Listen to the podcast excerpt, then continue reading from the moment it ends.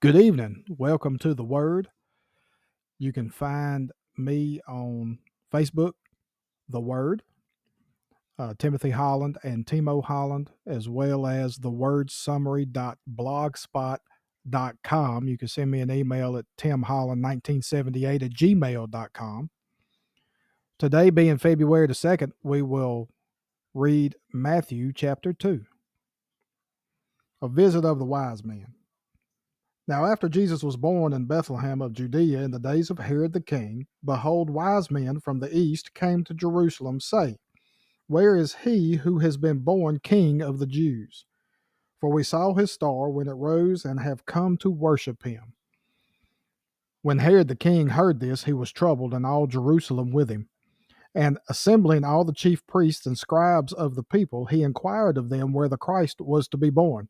They told him, in Bethlehem of Judea.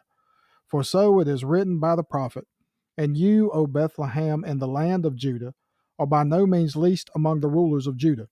For from you shall come a ruler who will shepherd my people Israel. Then Herod summoned the wise men secretly and ascertained from them what time the star had appeared. And he sent them to Bethlehem, saying, Go and search diligently for the child, and when you have found him, Bring me word that I too may come and worship him. After listening to the king, they went on their way. And behold, the star that they had seen when it rose went before them until it came to rest over the place where the child was. When they saw the star, they rejoiced exceedingly with great joy. And going into the house, they saw the child with Mary, his mother, and they fell down and worshipped him. Then, opening their treasures, they offered him gifts gold and frankincense and myrrh. And being warned in a dream not to return to Herod, they departed to their own country by another way. Now, when they had departed, behold, an angel of the Lord appeared to Joseph in a dream and said, Rise, take the child and his mother, and flee to Egypt, and remain there until I tell you, for Herod is about to search for the child to destroy him. And he rose and took the child and his mother by night and departed to Egypt and remained there until the death of Herod. This was to fulfill what the Lord had spoken by the prophet Out of Egypt I called my son. Then Herod, when he saw that he had been tricked by the wise men, became furious, and he sent and killed all the male children in Bethlehem and in all that region who were two years old or under, according to the time that he had ascertained from the wise men.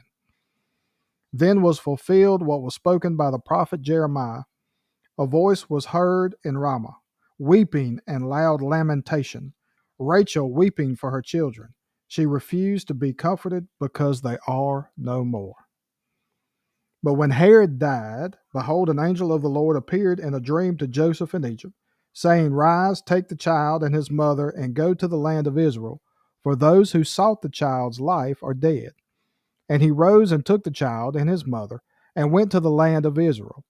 But when he heard that Archelaus, who was reigning over Judea in place of his father Herod, he was afraid to go there, and being warned in a dream, he withdrew to the district of Galilee.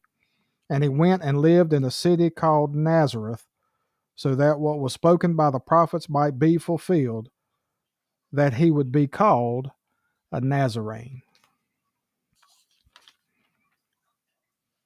Matthew chapter 2, the, the wise men know it.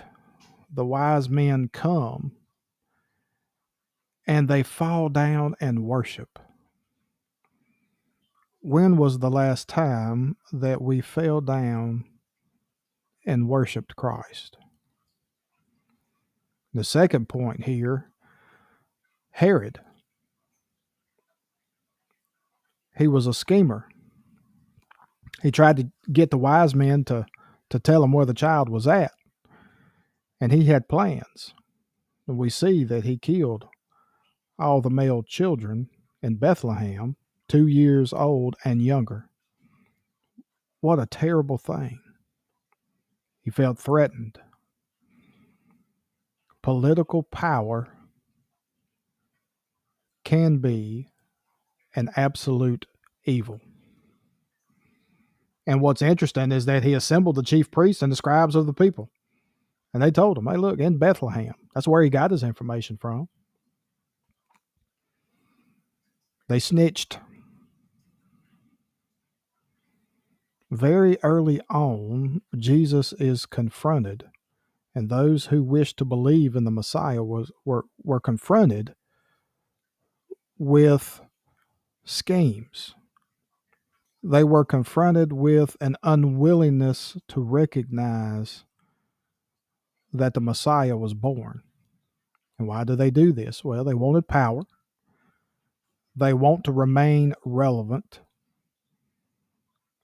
So there had been a separation. You had the priest and you had the scribes, and then you had everybody else. You had the Pharisees, you had the Sadducees, excuse me. They liked the way things were, and they did not want to see a change.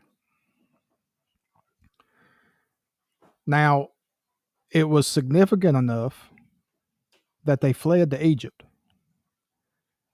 You mean to tell me that Jesus was an immigrant for a time? Yes, he was. And they came back. And upon coming back, they settled in Nazareth.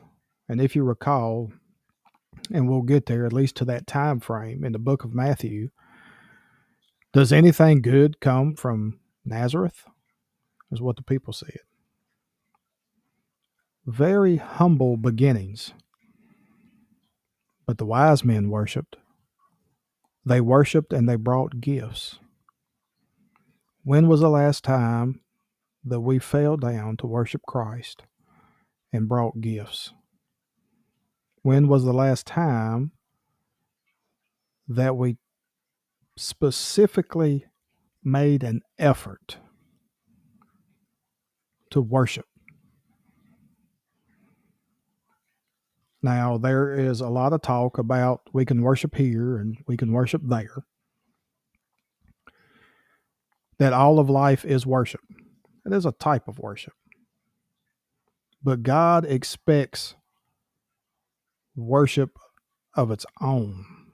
Nothing else is interfering. The only thing that is on our mind is worshiping God, reverence, solemnness. I believe if you go back and look at the Hebrew, the word to lick the hand of your master like a dog. Now, let's just be honest. We cannot be playing golf while we're doing that. Cannot be bass fishing while we're doing that. Worship and understand what God, what Christ, what the Holy Spirit is trying to tell us in the scripture. I hope this message finds you blessed, and I hope that you have a blessed evening.